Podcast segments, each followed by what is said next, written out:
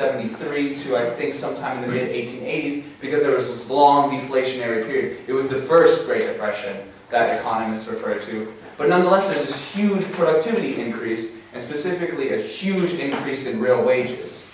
To say that the economy isn't doing well at this point would be, uh, I mean, there, no, no historian would agree with that. Uh, it's impossible to say.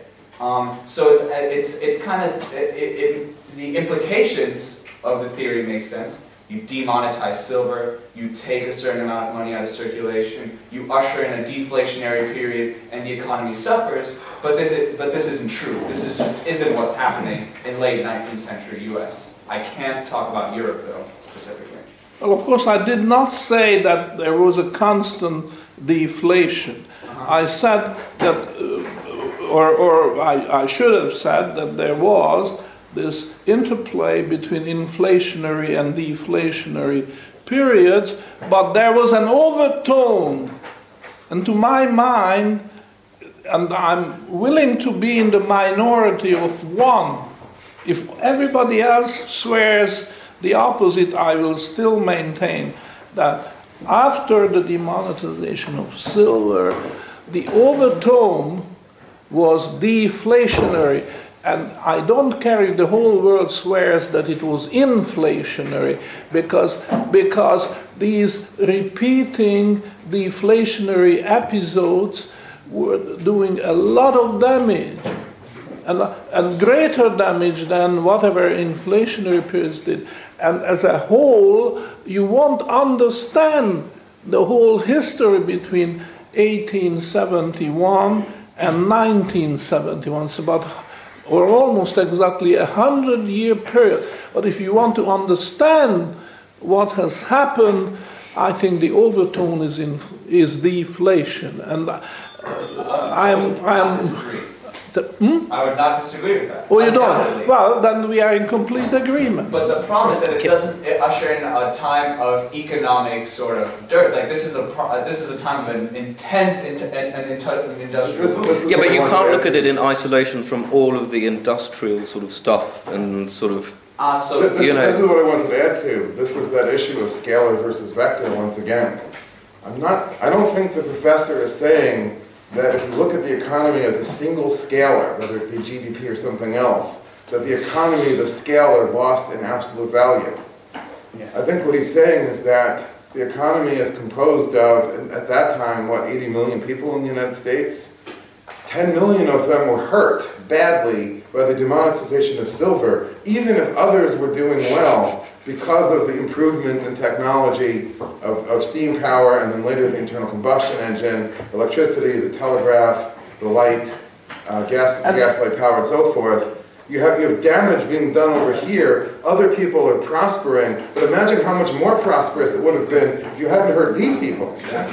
And also the financing of all this development in terms of irredeemable currency, which is also part of the picture. In other words, they were trying to replace silver with paper. But as we all know, and we don't have to keep reminding ourselves how uh, dangerous a course it is to move uh, uh, to move monetary metals out of circulation and put paper, irredeemable paper, back this is damaging, this is dangerous, and it will in time strike back. So this is also part what I'm saying. All this tremendous development, Alex also talked about that, uh, industrial and, and uh, transportation, transcontinental railways, transoceanic shipping, and all the rest of it. Uh, but the financing was not 100% solid. There was the worm eating slowly but surely. You know, what's fascinating to me, I, I, knew that William Jennings Bryan was opposed to the monometallic standard. I didn't know until you pointed out the picture in Bernanke's presentation that William Jennings Bryan was there whispering in Woodrow Wilson's ear yeah to Yeah. create the Fed. I didn't realize that connection, that that character was still running around. I, I wish we had a better resolution of that picture. It's this painting which uh, Bernanke reproduced in his uh, lecture series at George Washington University. Perhaps uh, the computer can get. Will you please experiment with it? Not now, but uh, for for a future lecture, and we'll try to see that actually uh, William Jennings Bryan is standing next on the side of the seated uh, President Woodrow Wilson, who is in the process of signing the Act, the Federal Reserve Act of 1913, and uh, William Jennings Bryan stands by and looks at it with a queer smile on his face. Face. Really? He would say that, well, sure, I lost three presidential elections, but ultimately I am the winner because we got the inflation what I've been fighting for. Uh, I just want to add, I think the professor already covered it in a way that you pull out silver here and you pump in credit there. You pump in a little more credit, you can have your gilded age, but how long is it going to last? And it's very similar to what happened when gold was pulled out, uh, the Great Depression, and the credit was pushed in its place. Same scenario. I'd like to make two comments and pose one question. First comment to this picture you just referred to, Professor. Uh, we looked it up on the internet and couldn't find uh, a a picture saying who is who uh, on this picture. But I believe not uh, uh, Jennings was not, not the person next to the president, but the second next. And this is the person. Okay. So the next, the, the, the smiling person, that's not him.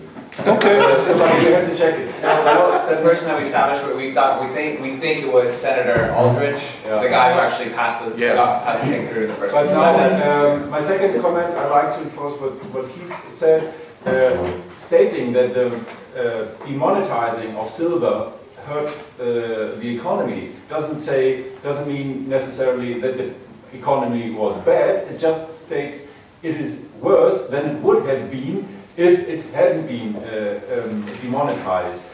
Uh, and so it's a relative thing. And I think this applies for today as well. Again, we have a, a phase of globalization as we had back then. Uh, and China came into play in the 90s. And so um, today we would, have, we would be much, much worse off uh, if, uh, if not China and India had come into play due to our monetary system.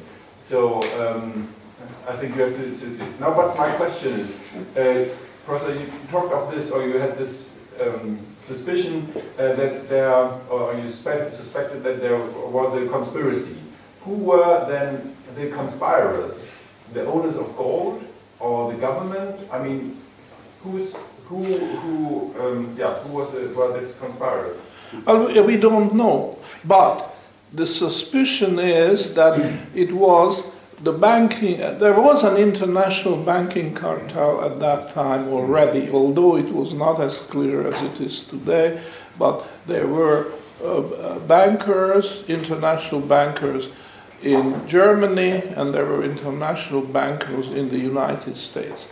And obvi- uh, well, not obviously, but presumably there, there was an understanding between these two groups.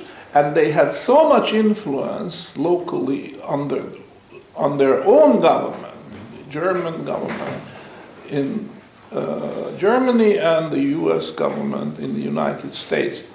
and I, I think they com- were in complete agreement that silver was their enemy number one. Gold was not even considered an enemy. They could very well live with the gold standard because uh, it would be much easier for them to concentrate gold reserves under their own control than it would have been to concentrate silver reserve. But what's the motive? What? The motive, the motivation. Why? Well, they wanted world power, as simple as that. May, may I give a suggestion? I think the overall plot or master plan, so to say, is to um, replace step by step uh, commodity money, uh, real money, by well, Paper, their money, own, paper money, their which own. you could collect interest on. So uh, getting a pure gold standard just was the, the second last uh, step uh, to to, well, to to switch off another uh, well, the, the, commodity money. Uh, the, the, to have the baseline. I mean, the next step was at the, at the eve of the First World War uh, uh, to, to expand the credit. Um, but they couldn't have done this if there was still, would have been silver in place. If- Well, but, As- as uh, these are details and we can only guess We- what actually. We have a couple of more questions, so Just one word on this. The GDP can be doing fine, thank you, but there's a wealth transfer.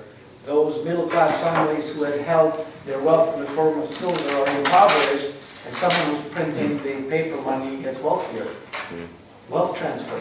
I mean, that's, that's clearly that, and what you're saying also, it's a progression to transfer from monetary metal to paper. Exactly. That's the same thing. And it's also wealth transfer at the same time, and the power transfer. And it's a necessary step, so that you can't uh, flee, so to say, from it. You know, if, if only gold is, is legal tender uh, uh, and not silver any longer, uh, you can't.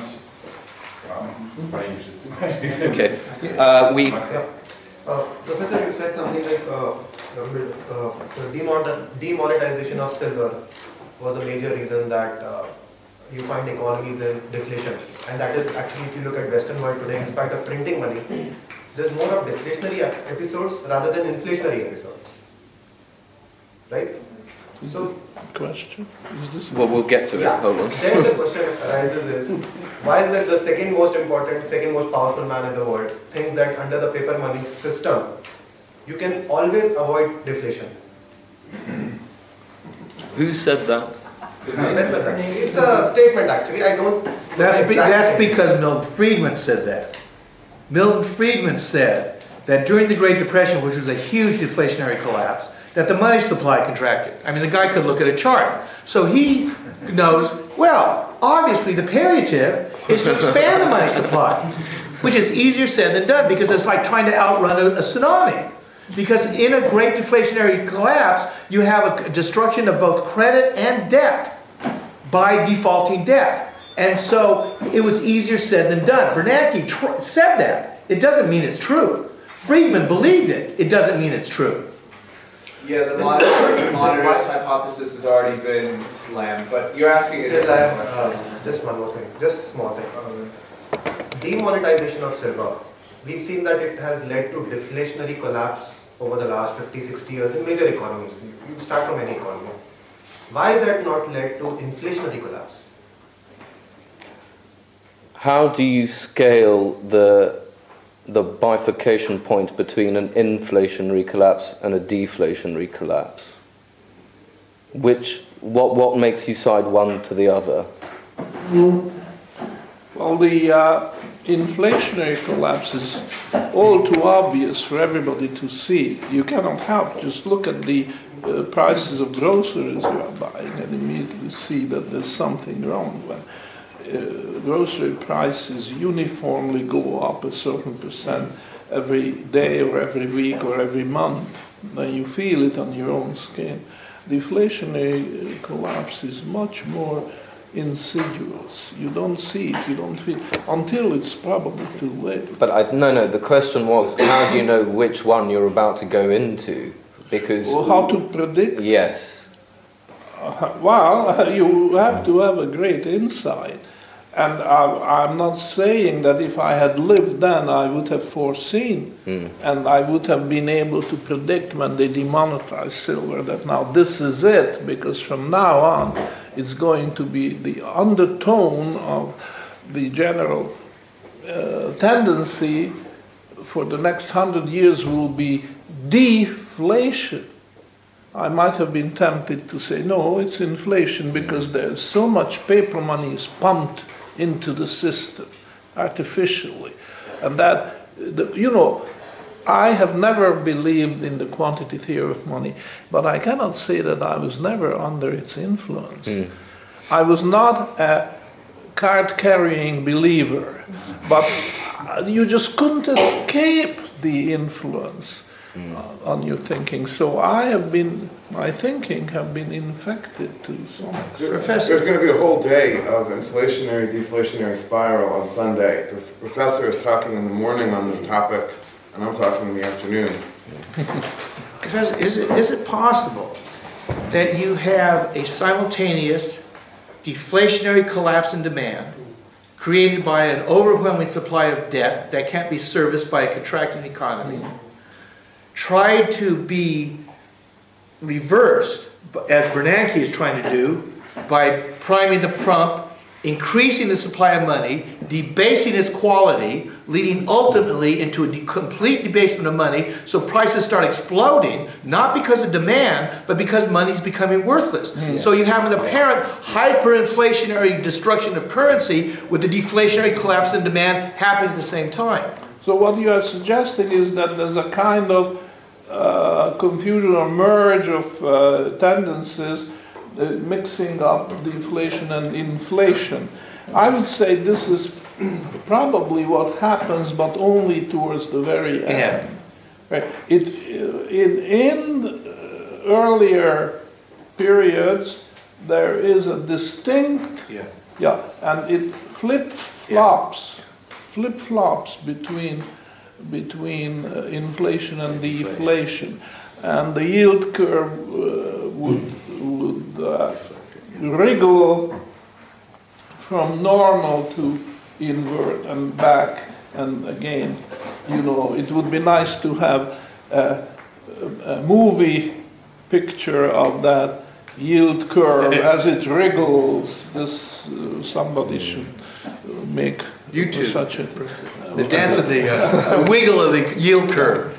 And, and by the way, this is not in answer to your question, but it just occurred to me, so let me say it, and it may not have uh, that much merit to it, but the wiggling of contango and backwardation in the gold and the silver future markets reminds me of that wiggling. So uh, if you want to make a movie picture of the backwardation and contango, because this uh, flat state, which is zero basis, basically is very unstable, and then this wiggling period might last for so long. We don't know how long, but we are uh, theoretically convinced that ultimately it will go to permanent backwardation. So that's just a side off the cuff remark. Any more um, questions before lunch? I think before we close, um, I've just got a very quick comment. Um, Germany and America is all very well uh, at that time in the mid 19th century, but the United Kingdom was superior Oh, in all measures. You Oh, know, yeah, and yeah, yeah. 1807 um, was the was the was the point at which the British Mint closed its doors to silver after a long period of having freshly coined silver just flowing out of the country because they priced the, uh, the the gold coin incorrectly. That was during Napoleon. No, that was that. This was this was a whole series of episodes prior to 1807, and there was uh, there was a edict at the Exchequer which basically overpriced gold guineas um, versus sil- the subsidiary silver coinage, which just left Britain on a gold standard accidentally. The uh, silver coinage was in very bad shape. It was in very bad over, state. Over shape. warm, you couldn't see anything. It was Exactly. almost shiny. Exactly, and as we know, Newton was brought in Yeah. to say what's going on here, you know, to figure out the problem, and because the Exchequer was uh, the Treasury um, was was upset with the fact that they were spending millions of pounds um, in today's money uh, minting these silver coins, only to see them sort of go, go off to the They never continent. entered circulation. They never entered circulation. They were exported straight from the. Exactly, exactly. So you had this period of certainly not instability between 1807 and 1873. Um, and I suppose there might have been an element of Germany and America wanting to just copy the king of the world at that moment, which was the uh, United Kingdom. But the, there was no problem per se with what the British were doing when they closed the mint to silver and were the only country in the world on a strict um, gold standard. So I think that might require Sandy, further investigation. Um, There might be, I- I'm not sure, I'm just shooting in the dark here, but um, the, during this time, prior to 1843, to the first Opium War that the UK had with China, the flow of silver from the west to the east was phenomenal, because the Chinese would not accept the West paper money. And England was the largest buyer of Chinese goods, mm. silks, teas, and porcelains, all right? And so the, the English had to buy, had to ship huge amounts to China. There was a tremendous flow of silver bullion from the west to the east. Lasting for hundreds of Yeah, years. huge. And, fi- and finally, this didn't stop until the British were able to get opium out of India and force the Chinese to accept it.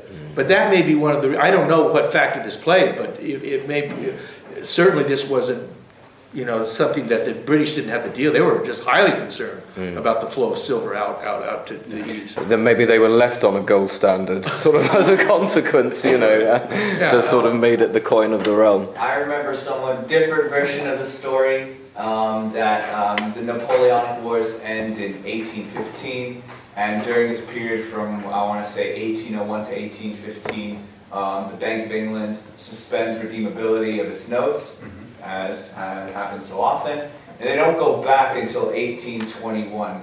Um, but when they go back in 1821, I want to say from from memory, I can't even, I don't even have a citation for this, that they go back on exclusively gold and not silver. Well, yeah, Reasons that because that's exactly- 1807 or whatever was in between that. So, Well, the Napoleon, Napoleon, Napoleonic wars are, wars are raging on for 15-year wars. I mean, 1807 is smack in the middle. I mean, I don't, I don't know the significance of the date. But I know that when they go back on uh, to redeemability in 1821, for some reason, they only go back on gold, but not on silver. I don't, I, that's Well, that's something to investigate. I, I know I've read it somewhere, I just I can't, I just, I can't pull the And you know they had a reason. Sa- Sandy, there is, there is the obvious connection between the silver, well, not so obvious connection. There is a connection between the demonetization of silver and the emergence of central banking. Hmm. Now, England had already a long history of central banking, and that central bank was there to provide funds for the king's wars. Hmm. It has already been. Well, well, well. It has. In oh, defense on, of the yeah. king. In defense of the king. It was originally there to monetize the government's debt, you know. Um, And the government's debt was to do what exactly? whether at the margin they would monetize more debt, that probably wasn't in the original contract, you know, but I'm sure it came along there. the Britain was the empire of the time, to the great chagrin of France Hmm. and Germany, in a lesser degree even Russia and Japan. But all these empire buildings could only be financed in a certain way, and, and silver was in their way. It was too limited. And it's obvious to see why they would all, I mean, the governments of the time would have loved an expanding monetary system uh, through central banking. So it is absolutely, in my opinion, and in the professor's opinion also, not so much of a coincidence anymore. Hmm. That, cen- that, that central banks have a competing currency, which is paper, and they got rid of their opponent. So central banks and governments, and here are your protagonists, they are the culprits. They conspired in a way and got rid of their enemy for central banks, and governments got the money to build the empires. I, I, I'd like Germany to, built, built that to railway, and um, um, Baghdad to uh, Berlin railway. That was a sign, and it was definitely not so going, not going down very well with, with the British at the time. In fact, it led to the First World War. I could, could uh, disagree with. I'd like to say something in defense of central banks. Sorry? I'd like to say something in defense of central banks. Oh, all right. Is that central banks were sort of the referee of the, of the financial realm. And they really, and there were in people in the central bank that wanted to maintain stability for stability's sake. All right? Government was always pushing the constraint. All right? And investment bankers were always pushing the constraint. All right? And the professors pointed out that the great demonetization of the monetary system happened right before World War I. They were all ready to go. They were getting to go into the arena. And to go into the arena fully armed meant that you had to spend what you didn't have. The Germans did it. The they just all dispensed with it and went to paper. All right? But the truth is, is that the bankers, in their heart of hearts, if they do have one, or what substitutes for it, knew the critical thing about the stability that gold afforded their system. All right? Now, the, the, the governments themselves, they didn't care about this. They just wanted more. Investment bankers wanted leverage. So they wanted more paper. But the central bank, the ones who were responsible, you know, Strong and those people, they really, there really was a, a, a system of integrity among those just to keep their system going because they knew they had to have that confidence in paper money which gold, gold afforded them. If they were ready to dump it out wholesale, it could have been done a lot sooner. The truth is, gold left the monetary system not because the central bankers dumped it, is because the military industrial complex in the United States was so powerful, they overspent it and the bankers had no control over it. There was 21,775 tons of monetary gold in the United States, the largest hold of monetary gold since Croesus. I don't even think Croesus had it. All right? But after World War II, the United States was determined to, to supplant England as a world power. It already was the economic power in the world, but it wanted, it didn't want anything in its, in it. They wanted to, to be everything. So what they did is they put, we had a global footing around the world, and we, we had all this money spent, so the, the bankers had to keep giving out gold for all this excess dollars that were planted over there. And the, the Ameri- I love the American press, all right? The truth is, the French supported the American Revolution against the British. They gave us that Statue of Liberty, all right?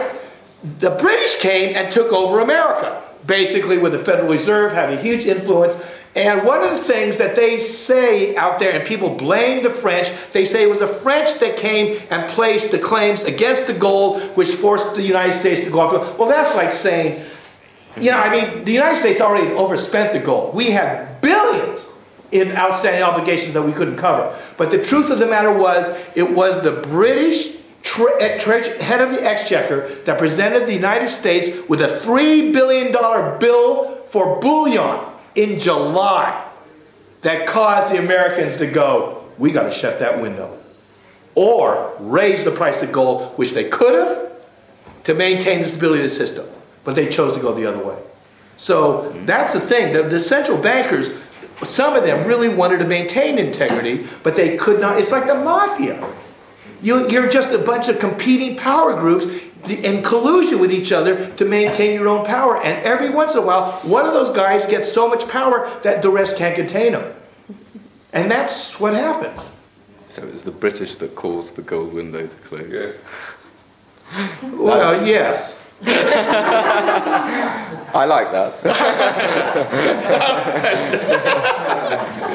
I think, any more questions? Okay, I think we call it lunch. Thanks very much.